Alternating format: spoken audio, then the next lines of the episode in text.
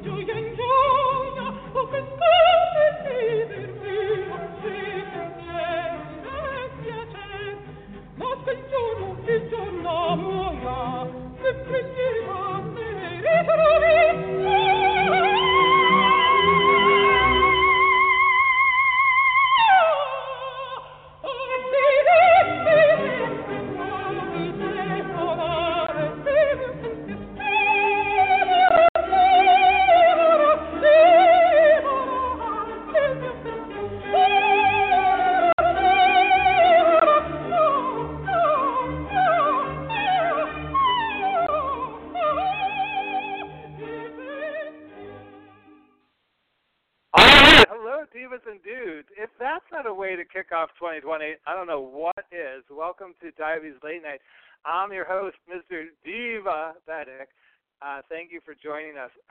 I can't stop smiling. We might have to play that clip again by Maria Callas. Tonight, thanks to Maria Callas, we're talking about coping with the ups and downs related to diabetes and asking that big question Are you a drama queen? I mean, that was a lot of drama two seconds ago. Uh, midway, we're midway through our year of the diva, and when I look the word diva up in the dictionary, the Maria Callas's name is right at the top of the list. uh, she, if you don't know, was an amazing soprano who was known for her t- intensely dramatic portrayals that one made her one of the most exciting opera singers of all time. You know, opera takes any type of dramatic story and tries to make it more exciting and more believable with the help of music.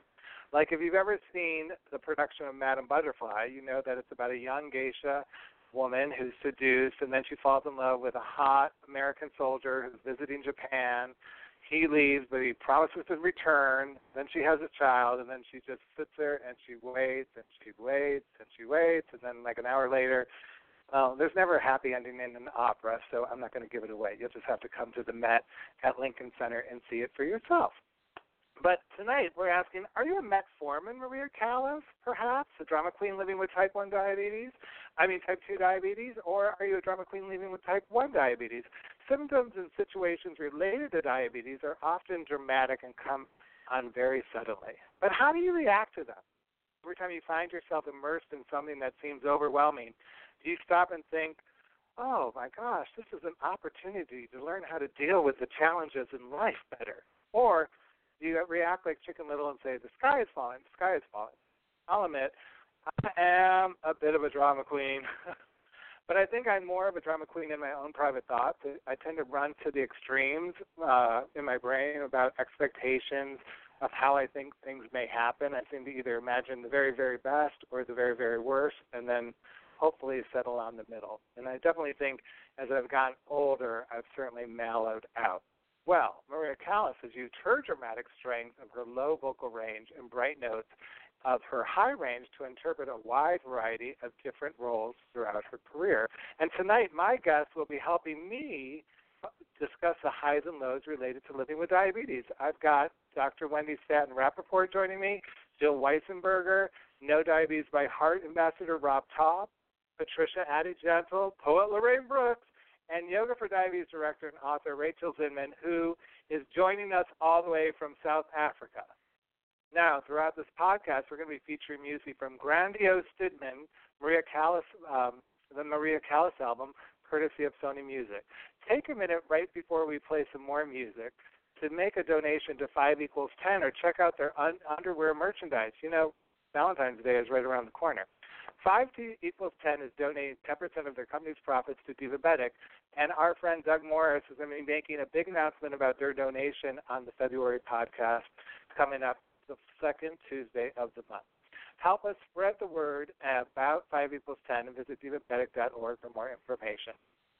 I love this next thing about our diva inspiration, Maria Callas. She once said, Wherever I am, it is hectic. Mm. Apparently, she had more legal uh, action and disputes around her wherever she sang. Her pl- private life was seldom out of the limelight, too. Yet there was no denying that the magic of her personality is what brought a story to life on stage. Here's more Maria Callas, courtesy of Sony Music.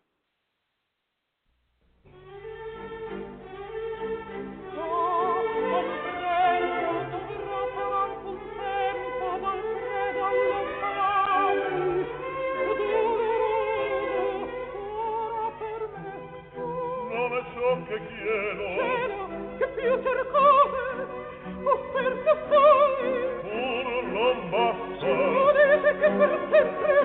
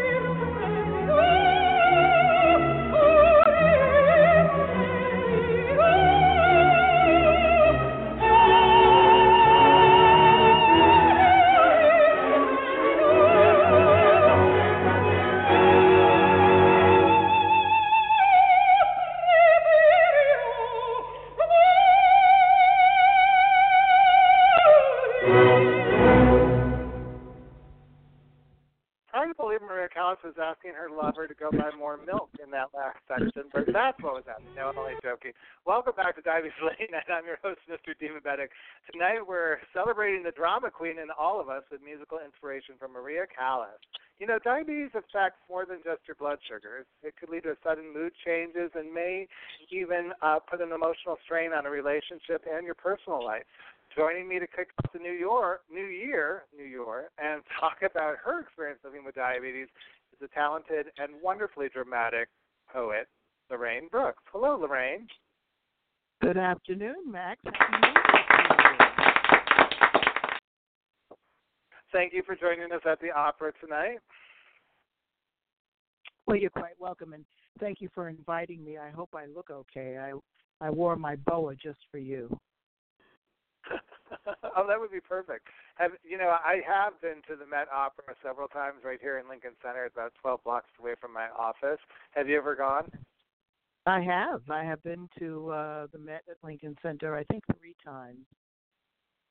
I saw. Um, It's- gee, you know, it's funny. I, I think I saw Swan Lake and. um Oh gosh, I don't remember what else, but it was a wonderful experience. Very dramatic, as you know. It is, and you know that's what we're talking about tonight about being dramatic and being a drama queen. I mean, how have you dealt with the ups and downs of diabetes? Do you think you, uh, on a scale of one to ten, how dra- dra- how much of a drama queen are you?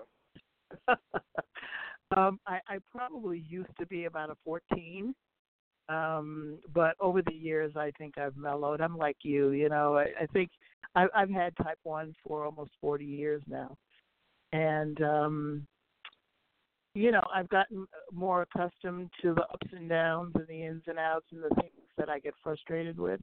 So I don't think I'm as much of a drama queen as I used to be. Um, and I, I think that's a good thing. I think I've learned to be a little bit more mellow than I used to be. But there are still days when I, you know, I'm a little off the scale. Well, what what's something that you felt like you were once dramatic about that maybe now you feel like you do, it doesn't bother you as much, or maybe you have a different way of looking at it? Like, what would be Yeah, I- specific around that? I, I think having lows that was the big thing for me because when I first started, um, I, you know, when I first started using insulin, um, back in you know the day when you, you had syringes and everything, and um, I didn't really understand what the relationship between taking the insulin and eating and you know the balance that you had to strike so I would take my insulin and then I would not realize that I had to eat right away or that, you know, I hadn't maybe eaten enough or I'd taken too much insulin. And I used to have lows that scared me, you know, and I didn't really know what to do about them. Over the years I've learned how to handle them better and, you know, just not to overtreat them and, you know, to kind of wait it out, to, you know, do the 15 grams of carbohydrate and then wait 15 minutes and all of that. And I've gotten to where I don't panic anymore it still you know doesn't feel great sometimes but i've gotten to the point where i, I don't panic about it um and that's that's a major difference for me because i i just used to be scared all the time that something terrible would happen and i wouldn't be able to to manage it or i'd be in a place where i couldn't do anything like driving in my car or something so i've gotten way better than that you know over the years with that I think that's great. I think that's great for people to know that, you know, I know that's pretty common for people about the lows. And after I talk to you, we're bringing in uh, Dr. Wendy Satin Rapaport, talk, who's a psychologist, talking a little bit about um, the diabetes psych, actually, talking a little bit how mm. people relate to that and how, how maybe they could become, find a better place to be like you have. So, what is your poem for tonight to kick off 2020 with us in the middle of, of our ninth year of podcasting? I can't believe it's been that long. Congratulations again, um, and a new decade. So we're going to start off on a, a whole new decade now. Um, well, my, the name of my poem is No Drama because um, I, I try not to have any drama in my life. So um, uh, that's what I call my poem. I don't want to be a drama queen. I'd rather be something in between. I don't want to yell or raise my voice to let you know that it's my choice. I don't want to be a drama queen. I don't want to be a drama queen. I'd rather be something in between. I don't want to be mean or rude or tell you I don't want your food. I don't want to be a drama queen. I don't want to be a drama queen. I'd rather be something in between.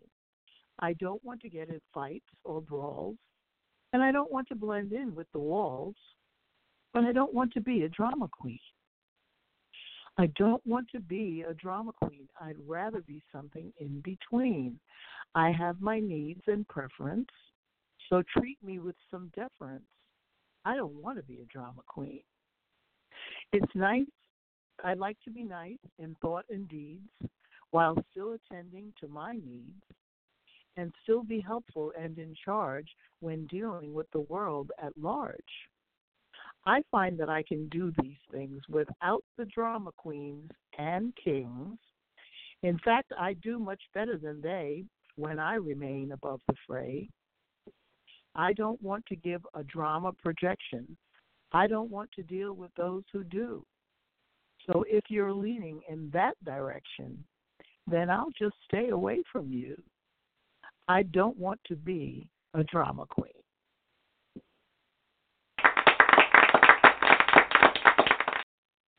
I love it, Lorraine. It's awesome. As I take I, I wonder, like, yeah, you should. First, take another one. I'll give you another one. I mean, you're okay. a diva. Thank you. Wow, the whole almost room opened my. Thank you. standing up. Um, you know, I'm just curious, uh, what what went through your head when you were writing it? Because I would think if you're going to write about being a drama queen, you kind of have to ask yourself, uh, you know, when you you sat down, you kind of had to ponder like what makes a drama queen, right? Like what made you a drama queen? I know you referenced food in there. I, I know you referenced this idea about raising your voice, obviously yelling. Am I am I raising my voice to be mean, or am I trying to get something across? You know, and right. and I'm just curious, like, what was there a trigger there for you that something just what bubbled up when you were doing it? Did you have any um, perspective? Well, on you know, Can you share any perspective? I did. I had a lot of thoughts about it because I know a lot of people who really are, you know, what we would call drama queens. And sometimes, I mean, you know, I think, I think sometimes it gets a bad rap when you try, you know, when you are dramatic. It it kind of has a negative connotation, but it doesn't always need to be that way. I mean, like you say, sometimes you need to get your point across, or you need to get someone's attention, or you need for somebody to know something. Um, but it doesn't mean that you have to be, you know, over the top or make a big deal out of something that isn't really that big a deal. And so I guess that's what I was thinking when I was writing it. It's like I know people who kind of make a big deal about everything, even if it's not a big deal. And then you don't know when something really is a big deal because they make a big deal out of everything. And I don't want to be like that. You know, I, if I'm struggling with something or I'm having a problem and I say to somebody, listen, this is a problem, I want them to take me seriously and not just think, oh, here she goes again, you know? So that's kind of where I was yeah, at I when I was that. writing it. Yeah, you know, and I think that can happen. You know, if you, if you if you if you make a, a a fuss out of everything, then people don't really understand what really is a potential problem, especially with diabetes. And you know, for me, like I said, for having a low or something, if I tell somebody that I'm having a low or I need some orange juice or something, I'm I'm telling you, everybody rushes because they know I'm serious. I'm not just you know saying that. I really need something to happen. So, um yeah, I, you know, I mean, I think, I, and and by the way, men can be drama kings. It's not just women being drama queens. So you know, I don't want absolutely. People to I don't. Think that I don't. I, only women. I don't. Yeah, I agree. I think we we could Yeah. all be a little overly dramatic. Well, you know, Yeah. it's 2020, and um, so I have one more thing before I let you go. I want to know how you solve a problem called Maria.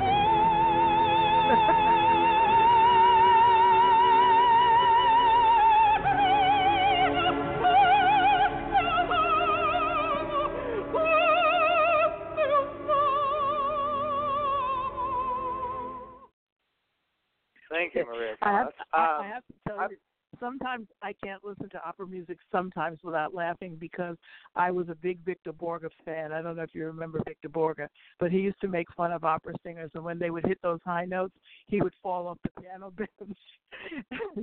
I just can't help thinking about that when I hear any opera singer. But Maria Callas had a beautiful voice. She's absolutely divine. All right, so you're going to help me lead me into my next guest, but here's your. We're going to ask you a quick question before you go. True or Okay. false, Lorraine Brooks? Uh, stress and anxiety are the same thing. Is that true or false? Ooh, I think that's false. I think stress. Ooh, I think s- there's stress in life. Like to me, stress is something that happens, and anxiety is your response to it. Does that make sense?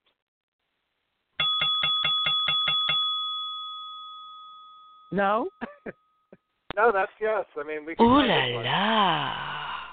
You nail that. Stress is a physical Oh, response cool. to something you you. feel threatened by. Anxiety is an emotion that trigger that's triggered by stress. All Oh, right, thank cool. you, Lorraine. Okay. Yeah, you were. Thank you, Stay Matt. tuned because coming up is my next guest. She's a clinical psychologist and and an adjunct professor of medicine and diabetes at the Diabetes Research Institution and co-author. We gave this book away. It's fabulous. Friendship Matters, available on Amazon. Please welcome back to the show, Dr. Wendy Satin Rapaport. Hello, Dr. Wendy. Hi, thank you for having me. Happy to be here. Thank I'm you considering for wearing that singing my answer. You look, you look fabulous. thank you. I'm just going to twirl right, one good. more time. Yeah, thank you. yeah, a dr- dramatic sweep on the red carpet like the Golden Globe. Yes. Um, you know, this is an interesting topic. We've never talked about being a drama queen as it relates to diabetes because, you know, there's that physical manifestation of fluctuating blood glucose levels that could really result in rapid mood changes. You know, so you could, you know, really have irritability. People could assume you're being dramatic, but you, like Lorraine just said a little bit earlier, you know, you could be experiencing a low blood sugar, and that could re- really begin to change how you or the world perceives you.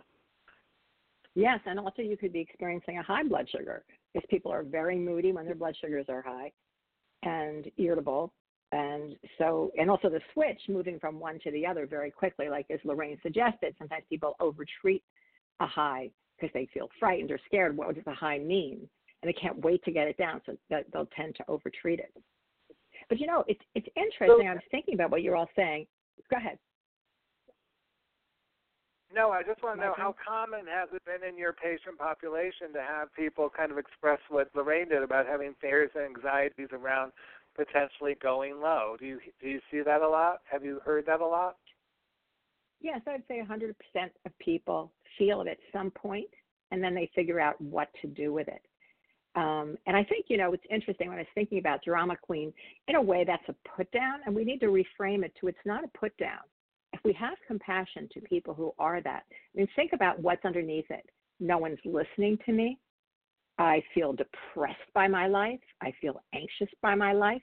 How can we put down, you know, those kinds of feelings? I feel insecure. And so, I mean, this is the reason that I'm always saying, like, in you know, first of all, I think in life everybody should have a psychologist, but with diabetes, absolutely, you need to have it because number one, you have to grieve. If you grieve over having the diabetes, and then you find, okay, I'm going to live with this, I'm going to have purpose, you know, I'm going to give back to others, I'm going to help others do better. You're already having an improved life, and once you do that, you're you feel more settled. But if you never have a chance to kind of grieve over because when you get diabetes, there's so much to learn, there's so much to do, and there's everyone around you saying, "How'd you get that number?" or "Don't eat that." You know, it, people become involved in your world more than you want them to. So I think it's such potential between between the blood sugars themselves fluctuating the mood. We have so many situations. So drama queen, let's let's let's play it back a little bit to have compassion that it's a person who has depression or anxiety or feels that no one's listening. You know, and if I think people can be healed from that. You know, they can be listened Well, to, they can learn skills. I also think there's I think there's also that ownership of it of saying like you're saying like I mean saying you're a drama queen doesn't I I do get the negative connotation and I'm not trying to be a devil's advocate in a way I guess I am but I'm, that I I do understand that but I also think like what you're saying is there's a there's sometimes a real need to express yourself like Lorraine was saying someone who just plays it really cool and never lets it out, well then how does anyone come to their help? You know what I mean? If they're just kind of uh like she gave us two extremes of someone who's not who never says anything, doesn't you know, and then you don't know when to help versus Chicken Little who is running around with her head cut off at every minute and the rest of us in the office are rolling our eyes at that person because we're like, Oh, here he or she goes again, you know, and the truth is at that point she kind of that that over dramatic uh, traumati- traumatization kind of nullifies what my response would be. But there is a need to kind of embrace the idea of being dramatic in some sometimes, isn't there? Yes, I, I think so because I think it helps you identify that you've got some strong feelings that you don't know what to do with, or that nobody is listening, or that they don't get you. Why it's so incredibly hard. I mean, we have to just brush our teeth in the morning. People with diabetes have 18 more things to do a day, and they have emotions that are packed in with it. You know, so you know, sometimes you do. You, you, sometimes you want compassion, sometimes you don't. I mean, there's so many ways to to adjust to having diabetes in a healthy way.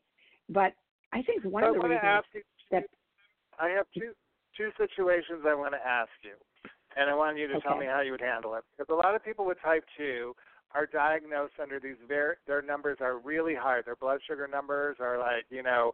Uh, everyone who's ever been on this show or we met at the Diabetic Outreach has been like one point away from you know dying is how they kind of explain it. So I'm Right. curious, like obviously these people have no idea that their blood sugars are going that high, and the fear is that it could happen again at any time, right? And maybe some of them even passed out somewhere on a sidewalk, uh, shopping at a mall recently, at their cousin's house, whatever. And how does that person get over the fear of thinking their blood sugars could go high at any time for no reason in their mind? Yeah, no, and I think that's where you talk out some of the issues. You know that nobody shames you over what you did or didn't do to, to get to that place. Um, and you know there are strategies, and you know the reality though is that information will help us. So, for example, people wear dextrometers, dextrometers, and you know they get the, the feedback ongoing. But one of the reasons people don't like to do that is because if they see like a 200, they feel like, oh, I'm a failure, I'm bad, you know, that's terrible. I'm ashamed. And if somebody else sees their number, they go like, "How come you can't take care of yourself?" Then they walk into the doctor, and the doctor says, "How come you can't take care of yourself?" As opposed to, what are the obstacles?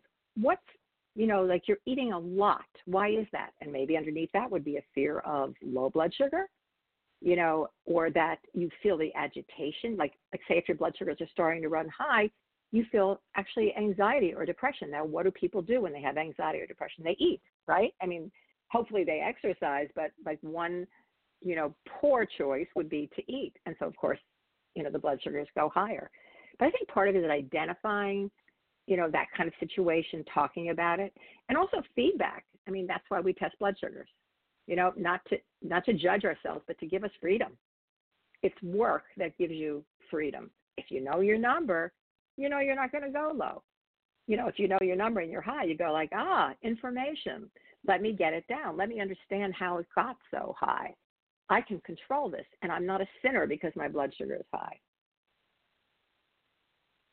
And then you yes. just kind of began answering the second scenario, which is the person with type 1 who, you know, is experiencing these dramatic lows, you know, and maybe uh, their lows led to again passing out or disorientation when they're driving or something like that, and they really are. They have no idea. You know, they could have a hypoglycemic um, low awareness, and I mean unawareness, and maybe you know, so they're no longer able to kind of feel something coming on. How do they kind of?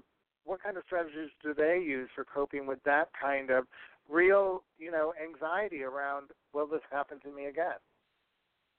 Yes, I think that's that's a reasonable description. And I think what happens is when you get hypoglycemic unawareness, when you have a lot of lows, like your body doesn't know how to determine it. So you need to sometimes target a little bit of a higher blood sugar for a while so that you don't have a lot of lows.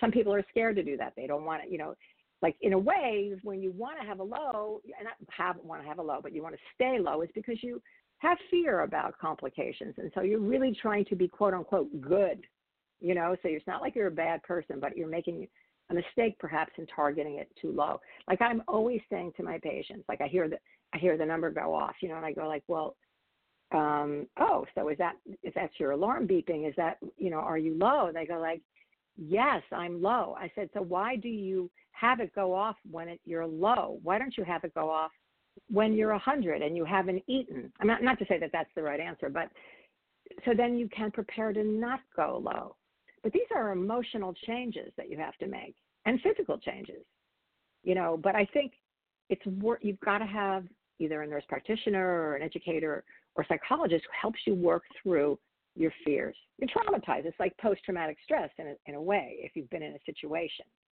And I teach people how to like say, you know, like use their humor. You know, like say you're giving a talk and you go low. You go like, um, yeah, I just thought I'd give you a break uh, forgot to tell you, you know, like, and you use humor and you never feel shame because a low often means that you are trying really hard to, to take good care of yourself. Too many lows okay. means something else.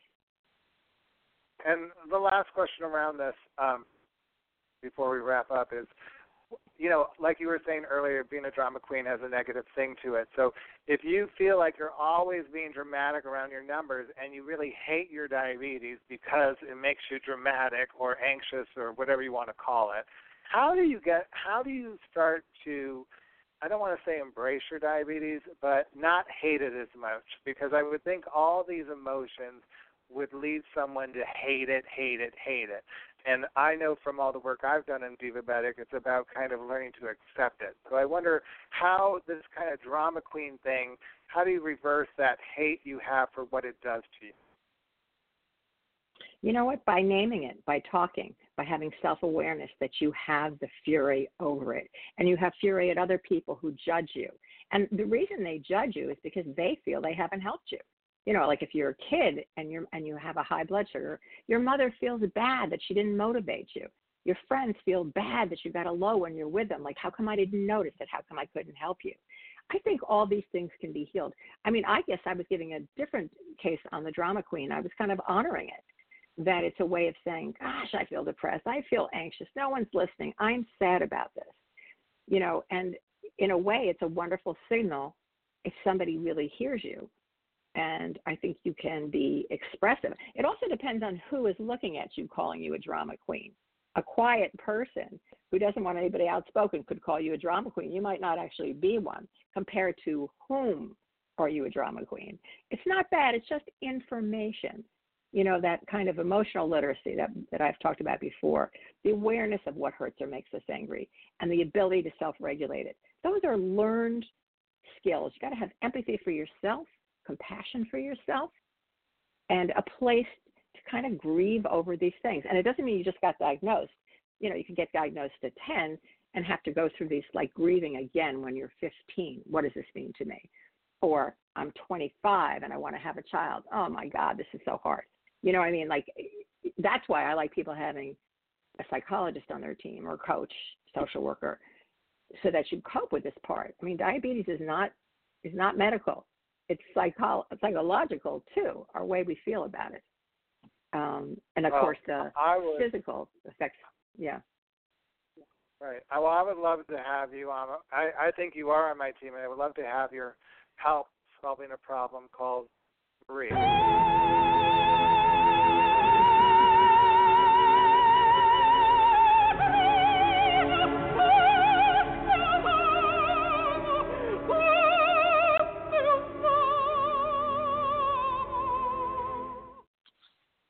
Maria. Dr. Wendy, I'm going to put that in the Hall of Fame of sound effects for Diva Talk Radio because it's 10 years, and I frankly, I can't. I'm like Lorraine. I couldn't stop laughing. I had to kind of mute myself out. All right, so here's your question. Thank you. How to solve a problem called Maria, like Maria Callas. Um, stress can drain the joy out from your day, but it doesn't serve a purpose in your life. Which of these might cause stress? Is it A, planning a wedding? B, traveling on vacation, or C, escaping a burning building, or D, all of the above? Which of these might cause stress, Dr. Wendy? All of the above. But by the way, stress stress can be controlled when we wait. Nobody clapped yet. It is all of the above, isn't it? Of course. But I stress think so. can be so, controlled I mean, by the way. good things like going on vacation could cause me stress, right? It's not just negative. Yes. It, it could be and my wedding, my biggest day of my life, could cause me stress. Yes, because you're happy, but you want something and you can't control it. So people who handle stress best are people that learn to think of stress as a challenge, not a burden. Diabetes must be a challenge, not a burden. And and what I would say is find optimism in your life, volunteer, have social connections, be grateful, and have purpose. Help other people with diabetes. Those are the ways that we heal, I think. And they're skills. Did you notice that I don't finish a sentence? I, I think you're awesome. I love you. And guess what? It's, it, the intermission is over. When we come back, we're going to be talking about being a drama queen around food. But Dr. Wendy, if you'll join me now, we're going to go into the Met Opera, sit in those lovely uh, red velvet seats, uh, turn on our little translators, which are right at the front of your chair when you're watching the opera, and listen to some more great opera music selections from the grandiose Stimmen, courteous, courteous, uh, courteous. God, I can't say that courtesy of Sony Courtesy. Music. When we come back, we'll be talking to uh, Jill Westenberger. Thanks for joining us, Dr. Wendy. Let's listen to some more Maria Callas. Pleasure. Thanks.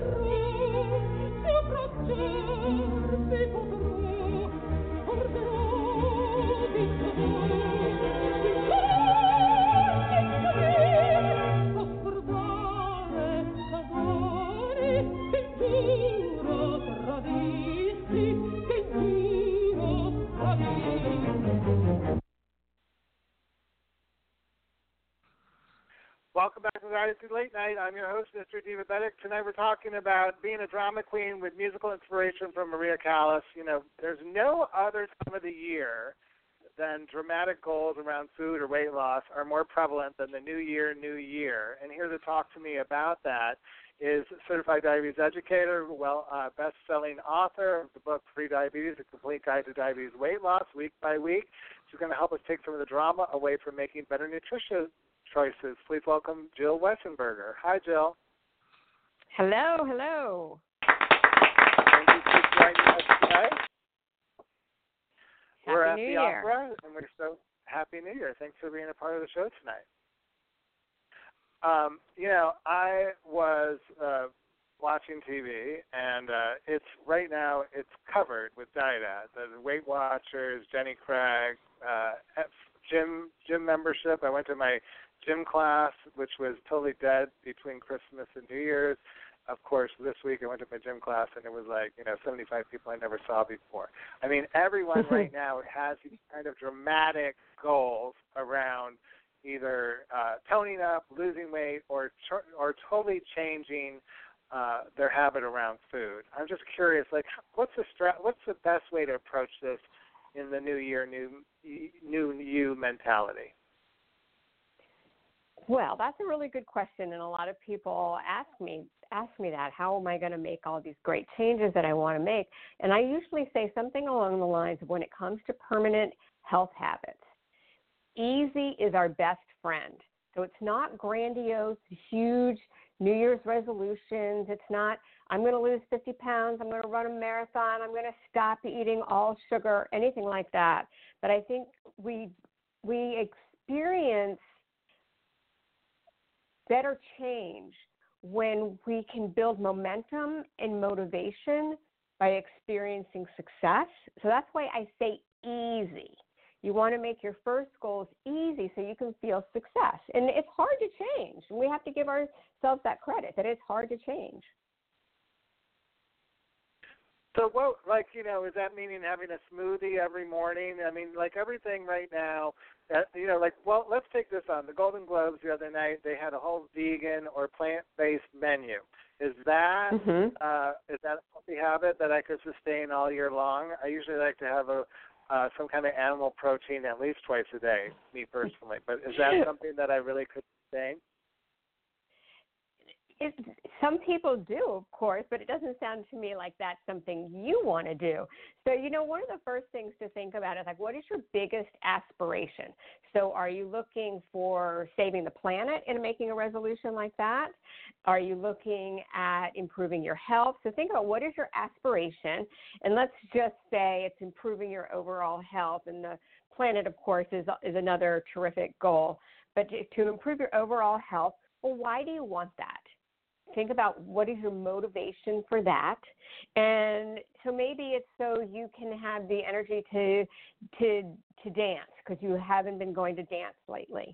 Or maybe it's because you want to stop worrying about diagnoses that you are you know you, you fear that you're going to get something like that. So think about your your aspiration think about your motivation and then think about what are some of the behaviors that are going to get you there so, if your goal is to improve your diet and lose some weight, what are 30 different things you could do? And then just pick a couple of them and make sure that they're doable for you. You don't have to like say, I'm going to give up all animal uh, products beginning right this minute, but you might say, I'm going to try two vegan dinners a week or something like that. Because, you know, the more successful you feel, the more pride you have in yourself, and the easier it is to make bigger and better changes. I love it. All right, so how about this one? I don't. I'm not going to eat anything white in 2020. I'm not going to have white bread, white pasta, white rice, white potatoes, sugar. I don't. You know, but you hear it all the time. Like nothing. You know, because everyone says they don't eat anything white. How would I make that a real? How would you take that and turn it into a realistic goal for me? Okay, so let's see. First of all, I would chat with you for a while and see what your motivation is and what your overall aspiration is. But if your goal is, let's just say, um, eat more whole and minimally processed foods over highly processed foods, then maybe we'd talk about having a bowl of oatmeal with some diced apple and cinnamon. Even though oatmeal is white, it's a very nutritious food. So maybe we talk about that instead of having an oatmeal apple cookie or an oatmeal apple bar, snack bar, that type of thing.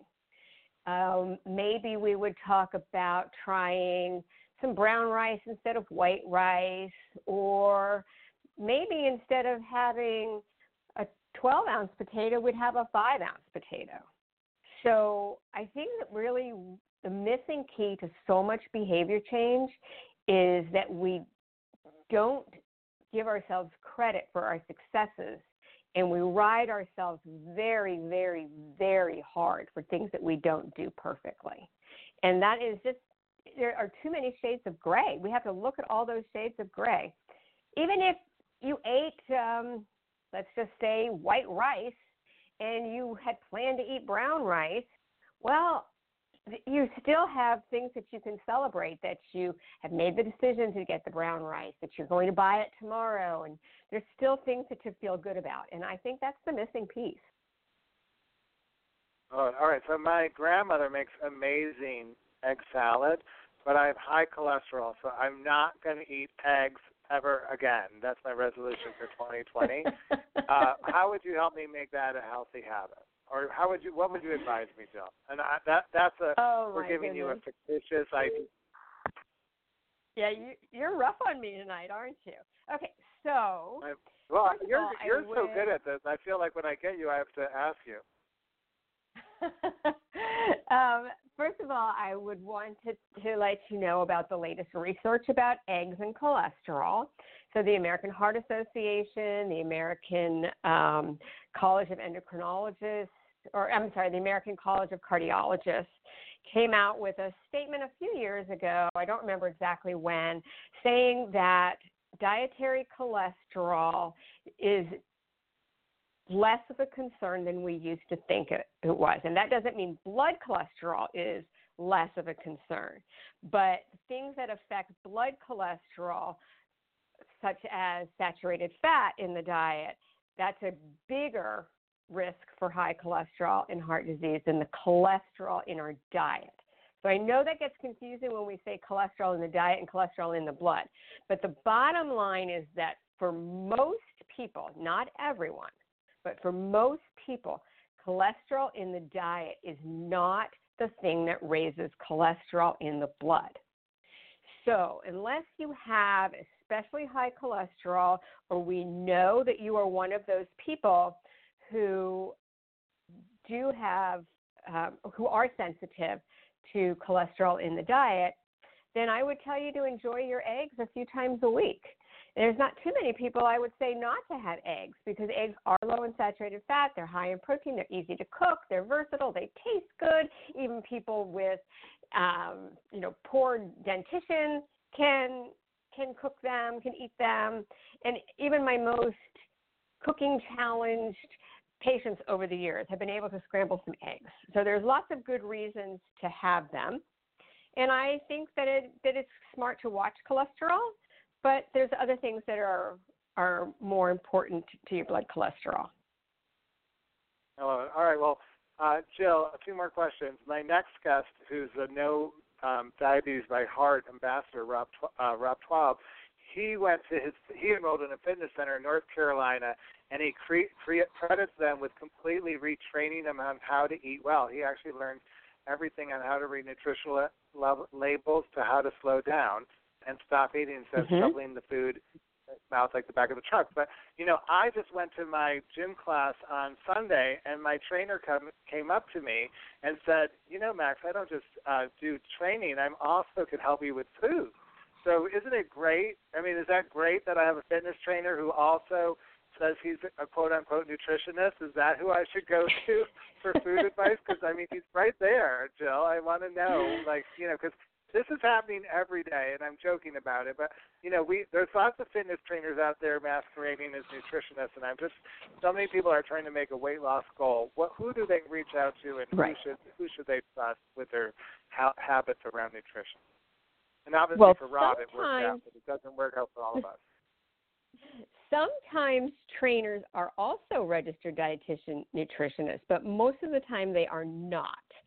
So that would be my first question. And what is your background in nutrition? Are you a registered dietitian nutritionist? Do you have college degrees, a master's degree in nutrition, something like that? Um, but the I would really like you to see somebody like me. So, if diabetes is the interest, then I would look for a registered dietitian nutritionist who also specializes in diabetes. If it's weight management, then I would look for somebody who also specializes in weight management because um, as a registered dietitian nutritionist, there are you know some generalists. excuse me, there are some generalists, but there are also those of us who specialize in various things. So try to find somebody who has lots and lots of experience with people who are like you. And a great place to go is to eatright.org and you just put in your zip code and it'll give you a list of people who are near you. And they're and they are really available. They're plen- they're plentiful and very close. That people don't have, you know, they don't just have to go to the person with a six pack to get nutrition advice. They could actually reach out to someone exactly. who's a registered dietitian. All right, so and Jill, before you time, wrap it up, oh, I'm sorry. I was just going to say most of the time insurance will cover as well if it's for diabetes, and very often it does for for weight management. All right, so before we ask you to go, I have one problem I would really like your help with, and that's how do you solve a problem called Maria?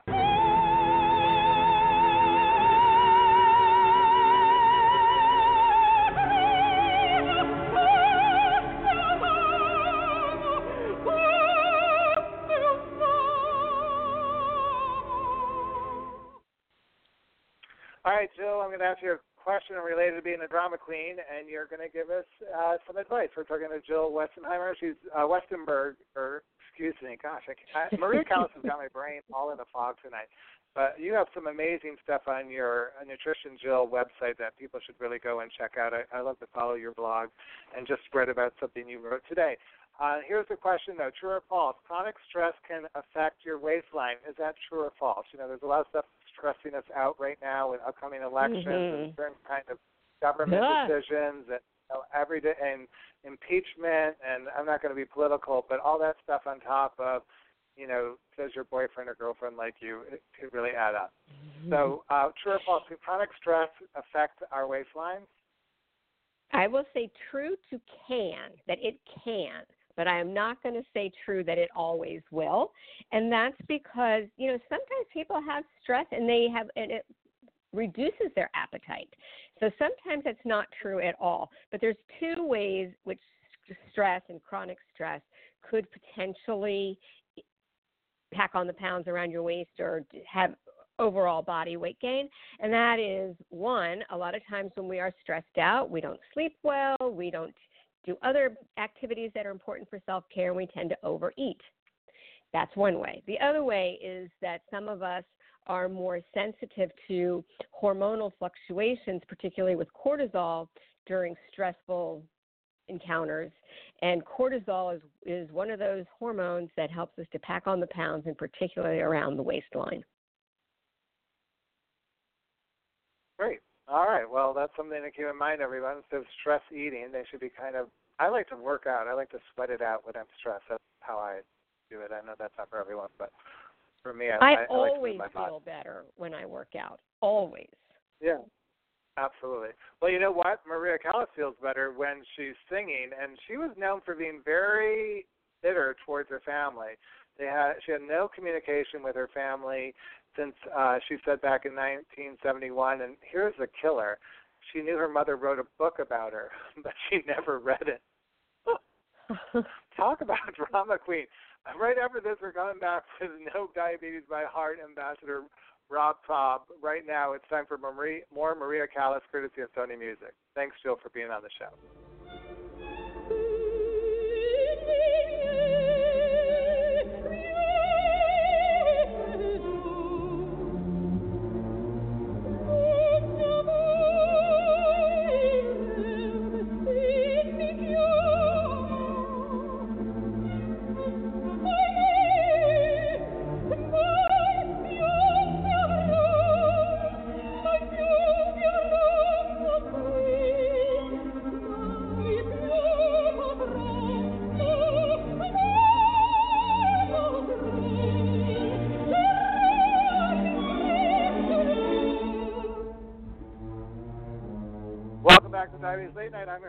Your host, Mr. Divabetic. You know, um, a lot of times we have, like Maria Callas had problems with her family, but a lot of have problems with our healthcare providers. So sometimes we don't like the doctors we work with. And earlier, uh, later last year in November, I was invited, or maybe it was December, to the No, Know Diabetes by Heart um, they had a kickoff party for all these amazing ambassadors, which are people who were living or affected with type uh, 2 diabetes and also were dealing with heart issues. And my next guest, uh, all these people were invited to bring a champion, someone who really inspired them to want to face their risk for heart disease head on. And uh, my next guest, I was just so blown away because he didn't bring his sister or his wife or his brother. He brought his doctor and you know, I think we often overlook how important that relationship with our doctor is in transforming our health. So I was just um, I was so completely taken back by this guy because he, he's so he's he's in media. He's a big TV personality, radio guy, um, and uh, he just spoke so well on stage. I always admire that. But he just really, I just took his message to heart. So please welcome to the show Rob, the Know Diabetes by Heart, one of the ambassadors, one of my favorite ambassadors, I should say. Hello, Rob. Ooh la la. Hi, it's great to be on your show. You were fantastic when I got to see you in New York City, and it's true. You brought your doctor with you as your champion, and I, I want to talk. I want to get your um, I want you to explain why you did that, how that, how she, who she is, and how she has really influenced you, and and what makes it, and how you've been able to have an effective relationship with her.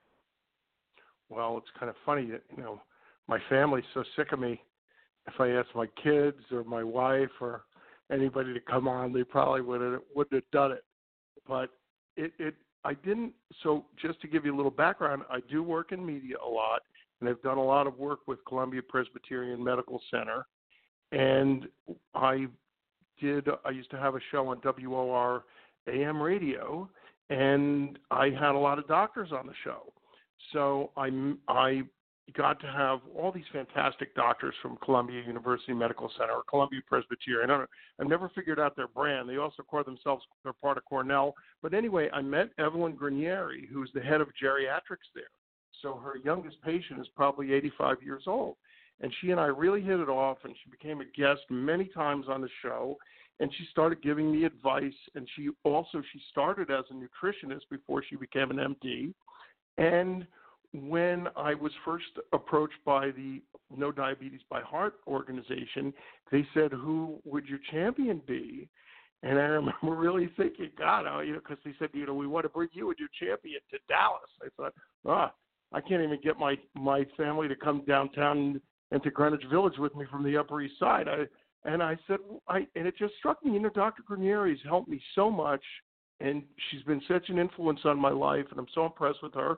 So I just threw out her name and prayed that she would say yes, which she did, and uh, it's it's been a great experience, and I I just think that all doctors are are not given enough credit today, but somebody like Dr. Granieri is just so altruistic and has really dedicated her life to helping people, and she's helped me, and it's it's it's really uh, it's a it's a, an honor to be friends with her.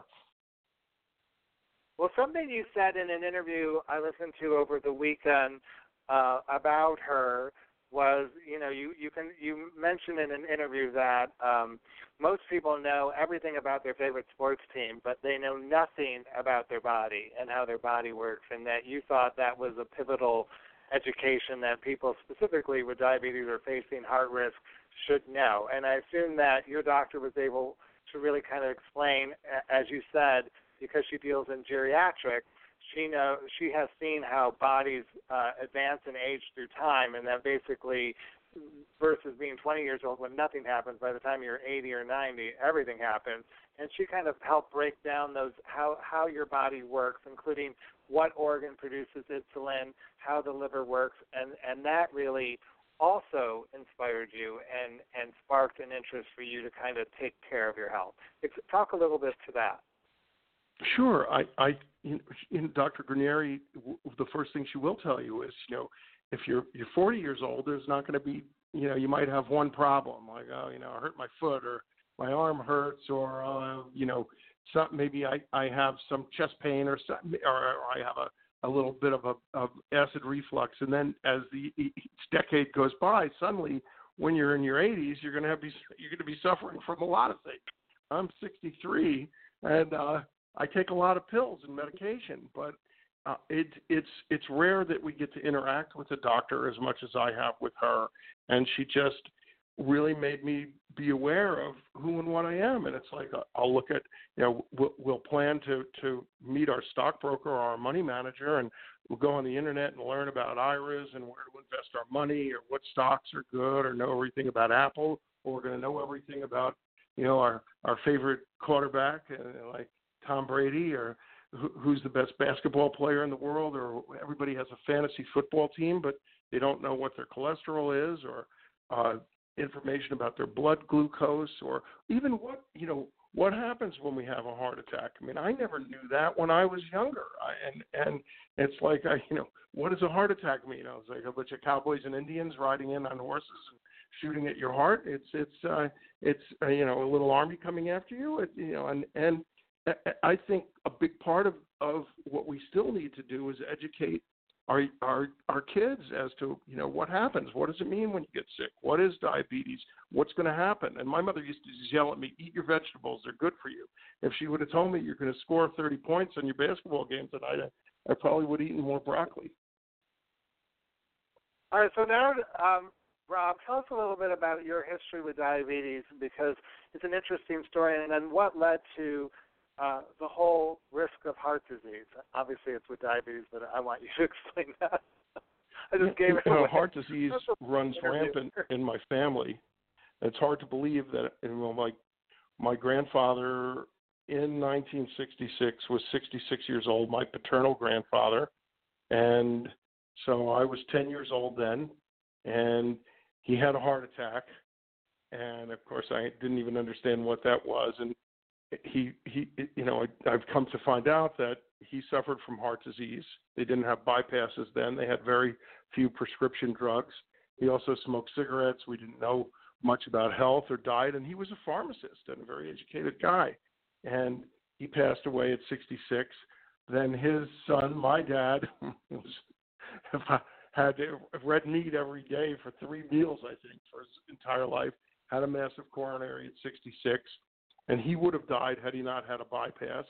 And you know, even then, I still because I was I was younger and and an athlete and health seemingly healthy.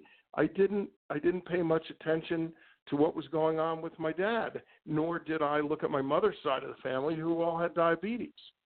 And uh I I paid the price for it. Not that I think I necessarily would have stopped anything from happening, but I could have been proactive earlier which is is what our our real mission is with Know Diabetes by Heart, and is making people aware and proactive and cognizant of their lives and their bodies and their history, family history.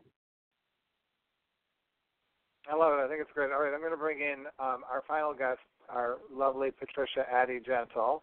Hello, Patricia. Ooh la la. Hi, Max. How are you?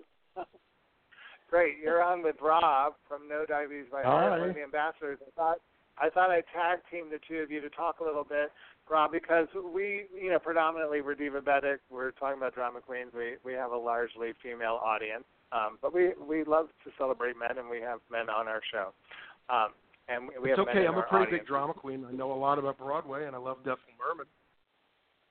Uh, well, there you go. All right. So we, you know, I want to talk a little bit about this risk for heart disease between men and women because uh, it's not exactly the same. Like some of the things your father was experiencing might not be the same things that a woman is experiencing. And I wanted uh, to ask Patricia a little bit about that, and then Rob, I wanted to follow up with you after Patricia about another question. So, Patricia, Sure. is there a difference between symptoms between men and women when it comes to heart attacks?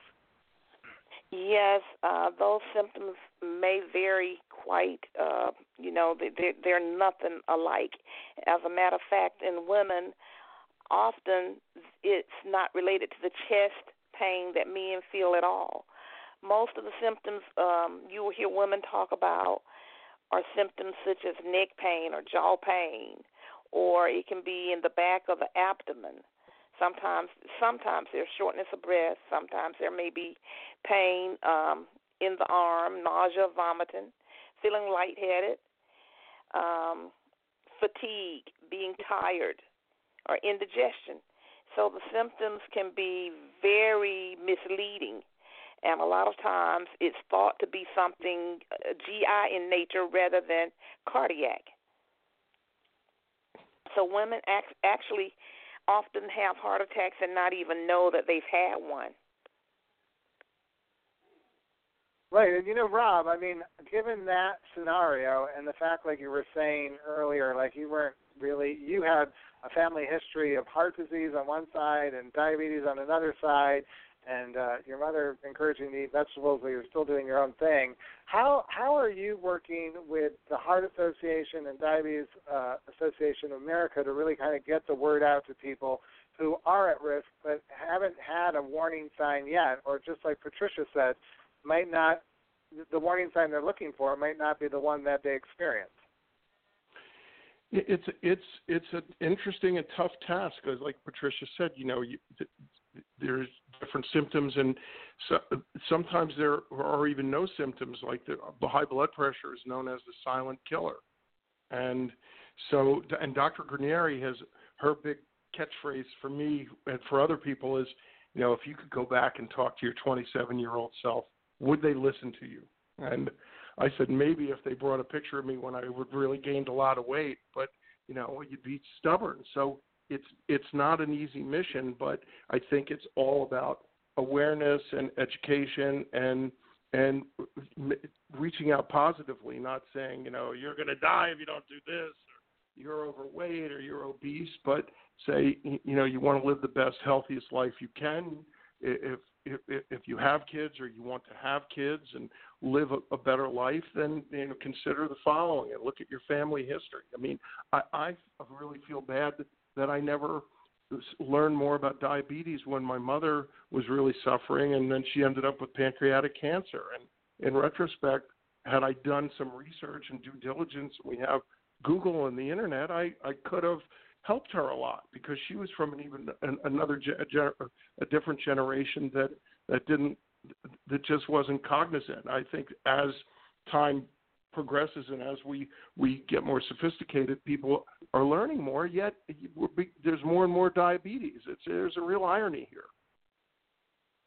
No, I want to bring in I want to bring in Dr. Wendy again on the show because uh, you're bringing up an important point, Dr. Wendy, about this whole thing about regret. You know, like we're talking now about someone who um, was diagnosed with type 2 diabetes and now went to their doctor and is facing a heightened risk for heart disease. And at, like Rob just said, uh, you know, if I had known more, I would have done more. I mean, how does someone get a little bit out of that trench around a new year, new you to really kind of take advantage of what all these incredible resources provided by the American Heart and American Diabetes, uh, Diabetes Association around Know Diabetes by Heart and really make a life change in a positive way? Yeah, I mean, I think we see like what he did, and I, I think he's also requesting that, like, even when your mother was sick, they should have treated the whole family because the family does affect what we do. And I'm sure you were just scared to death to watch your mother be sick. So some people could be motivated differently. They could start doing things because they were scared, and other people could just push it even further away or use food to cope. So I think the individual, how do how are you motivated? Are you made motivated by others? Most people are not motivated by fear, but some people are motivated by facts and some people are motivated by feelings. And that's why I think, you know, using the family as a setting, anytime anyone gets diagnosed for anything, what does this disease mean to you? You know, if somebody at that time would have been able to say to, you know, Rob, like, what's this like for you going through with your mother? How do you think it happened? What does it make you want to do in your own life? You know, when you ask questions. How do you talk to yourself when this is happening? Um, this, people are sometimes change their habits because they just have an inner desire to do it, and some people need accountability. So some people need Weight Watchers because they got to go every single week, you know. But we have to we have to individualize our treatment, I think, and also do it as a family. you know, with kids who are overweight, if the whole family changes the behavior, you know, or you know, so to the, for the prevention of diabetes, if the whole family changes behavior, like if you you know start to say things like, you know, you're not going to get any vegetables unless you eat all your ice cream. You know, we got to change the way that we're, you know, influencing people. You know, and not make the value be so much on the foods that aren't great. You were supposed to laugh at that, Max. But whatever. I was laughing. I had a big wry inward chuckle. I, I was laughing, but Okay. then I was I was getting you know my finger. I'm I was just thinking to myself, Rob, uh, Dr. Wendy, and Patricia, and I have a problem we want you to solve, Rob, and it's called Okay. um, we need your help solving a problem called Maria.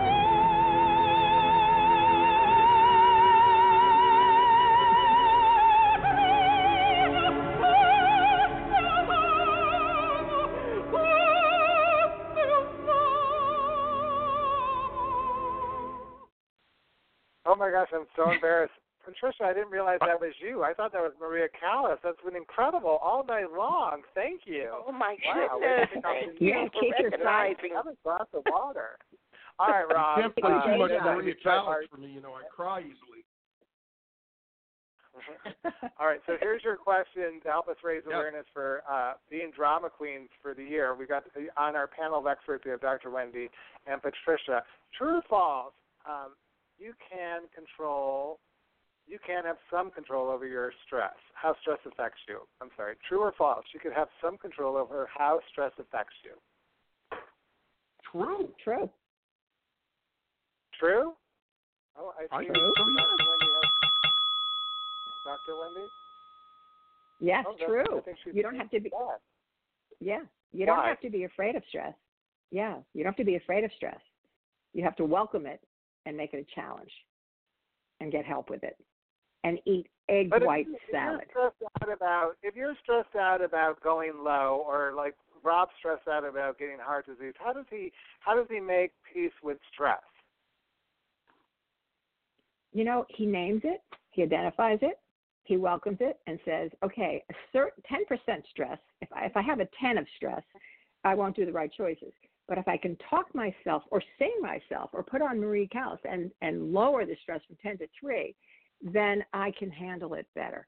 Like you just got to recognize that you have it. You don't eat it away. You welcome it and you say, what does this mean for me? The same way with guilt. Guilt can be great if you have a little bit because it helps you change. Discomfort is what helps us change. The knowledge that we have discomfort, you know?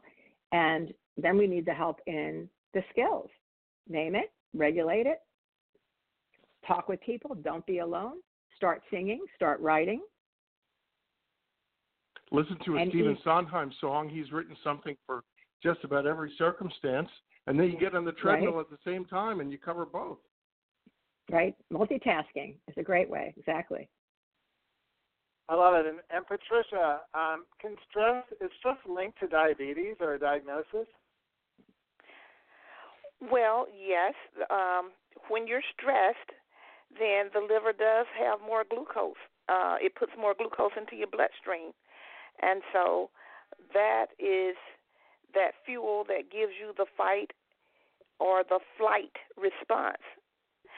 So when you're releasing, You're absolutely correct. I just got to interject for a second because I just really learned about this because I'm wearing a, a diabetes sensor device now on my arm so I can check my glucose all the time. And now I'm finding, like, in times of stress or frustration, I'll take a swipe with my reader and I was like, oh my God. And it's, uh, you know, it's my blood sugar's just gone up like 40 points or 60 points. It's over 200, even though I don't have, I haven't had anything to eat. So you're right. great. See, And but there's what you do at that firsthand experience with that. But what you do at that time is that you don't go like, oh my God. You say, wow, time for me to deep breathe. You know, see, it's what you do with that number. You don't feel bad about it. You go like, wow, interesting information. Gee, I could prepare myself differently when I have stress. Or the minute I feel stress coming on, I'm going to start singing, putting on music, writing a, a, an opinion piece about why I'm mad, um, or call someone and talk through what you're frustrated about. We don't want to be afraid of stress. We want to have skills to handle stress, to know it's happening. I'm going to call Max because this is working pretty well for me tonight. I think. yeah, you're giving everyone. well, uh, you know, you're all in for a treat because coming up in a minute, uh, one of our guests from South Africa is calling in. She's the director and author of Yoga for Diabetes, and um, she is going to do what has become a tradition here at Diabetes Late Night, where we start with a self-guided meditation to help take away some of the stress that might be in our lives today. And I think uh, a little time meditating is uh, every day can really help someone get centered. And I'm sure all of you agree. Does anyone, uh, Dr. Wendy or Rob or Patricia, do any of you meditate on a regular basis? Um, I'll take that as. A... I do it irregularly. I definitely do it I irregularly. walk around. So. Well, uh, Rachel does like a three-minute um, uh, meditation that is really helpful. But first, I got to go back to our. It's it's the year of the diva at Dives Late Night. I don't think we've ever had a bigger diva on the show. She's been so much fun to play. If you've never listened to Maria Callas, you have to run out and go get this grandiose Stimmen album from uh, Courteous of Sony Music. Let's listen to her one more time before we bring in our final guest, Rachel Zinman.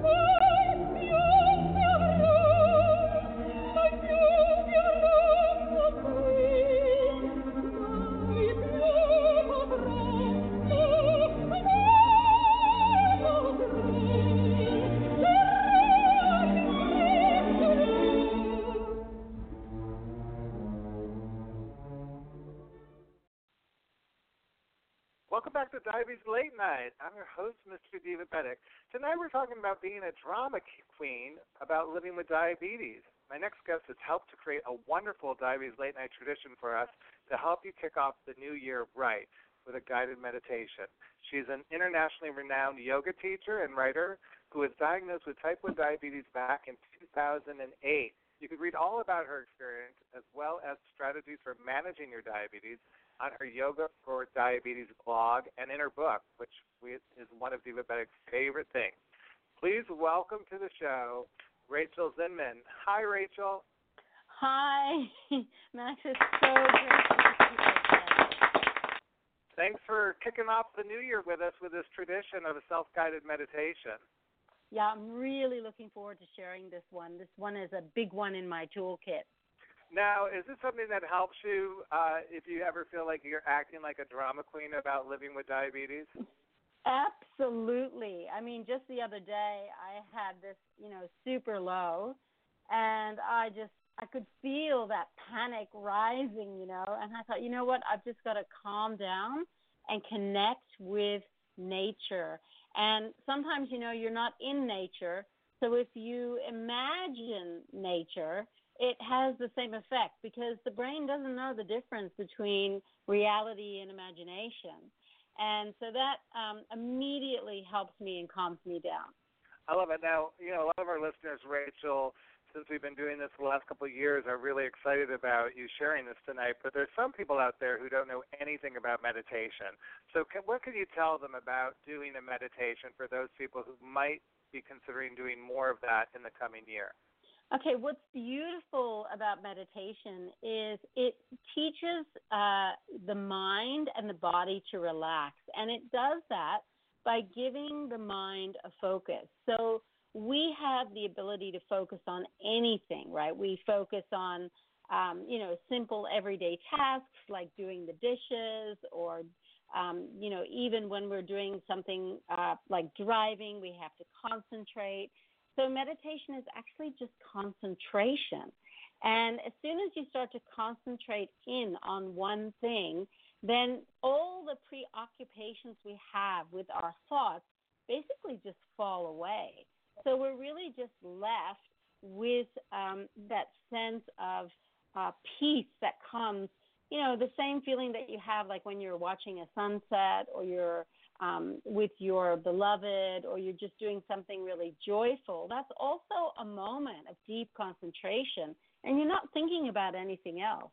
So it's just a, a great tool to center, calm, and ground so that you can, um, you know, have a little bit of space from that intensity that diabetes brings. And it doesn't require any kind of special clothes or equipment or anything like that, just if people are listening, right? Absolutely. I mean, you can meditate anywhere because you can concentrate anywhere. So it's it's not about uh, any kind of specific rules or guidelines. It's just all you really need is a couple of minutes to just focus your energy and hope and that's what we're going to do. Yeah? Yeah, so you're going to be sharing a five elements guided meditation tonight. What can you tell us about it before we begin? Well, what we're going to do is just really tune in to the different senses. Um, we have the sense of hearing, we have the sense of touch, the sense of sight, taste, and smell. And each of those senses relates to an element. So, in order for us to um, hear, we need something to travel from point A to point B. So, it travels through the medium of space. In order for us to touch something, we actually need a little bit of air between the surface and what we're touching. In order for us to see, we need fire, we need light.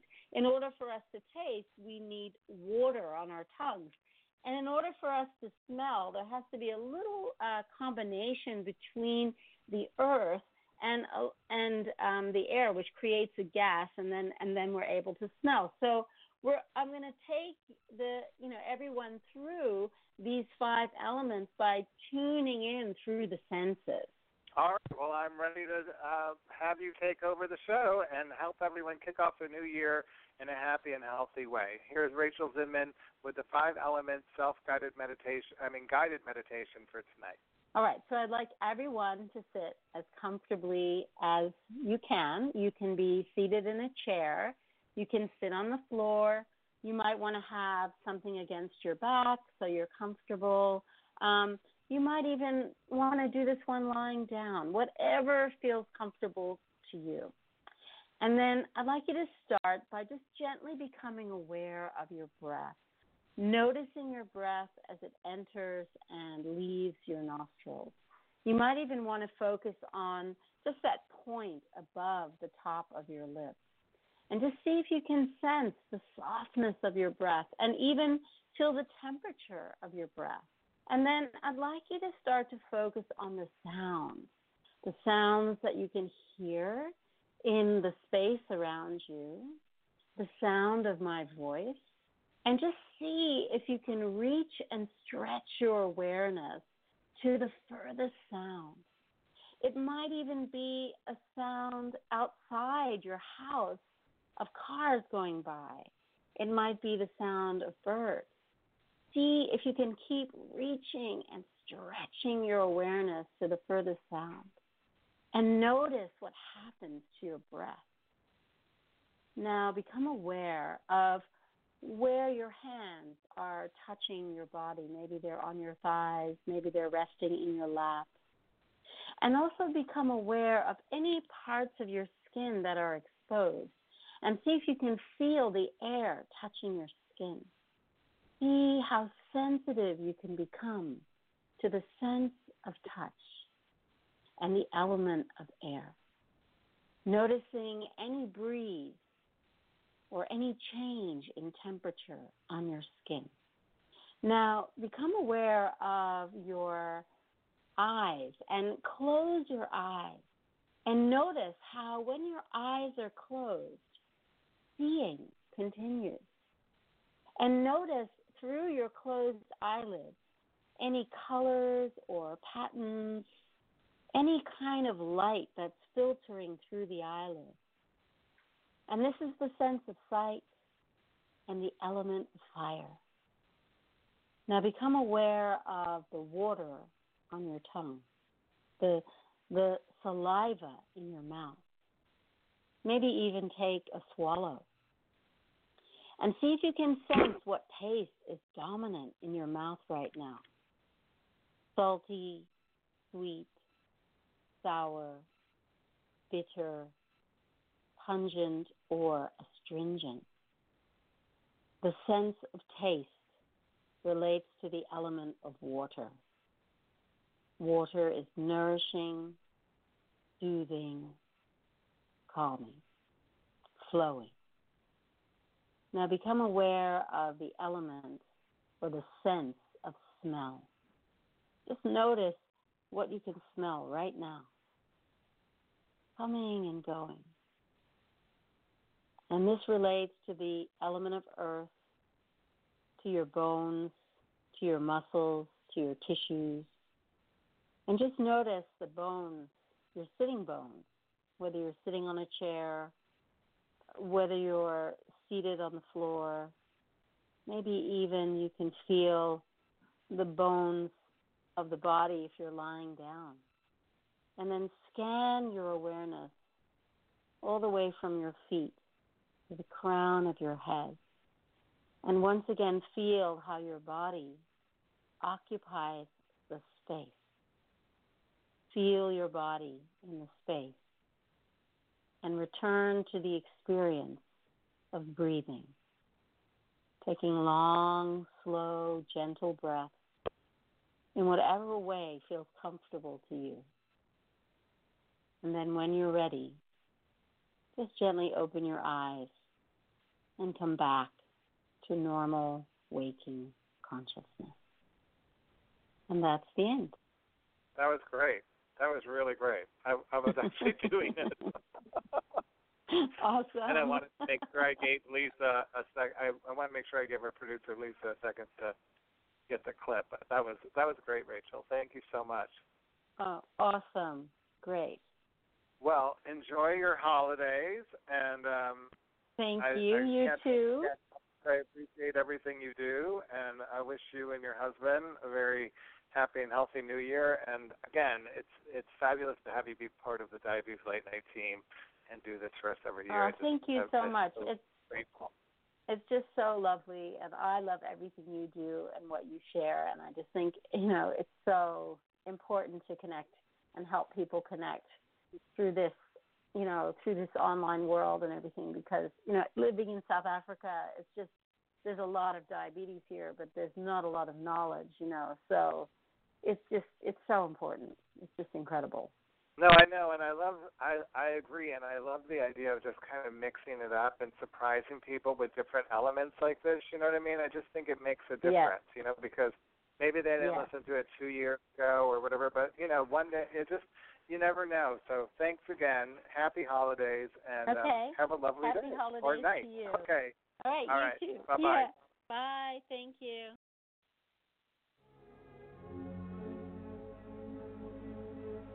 In cui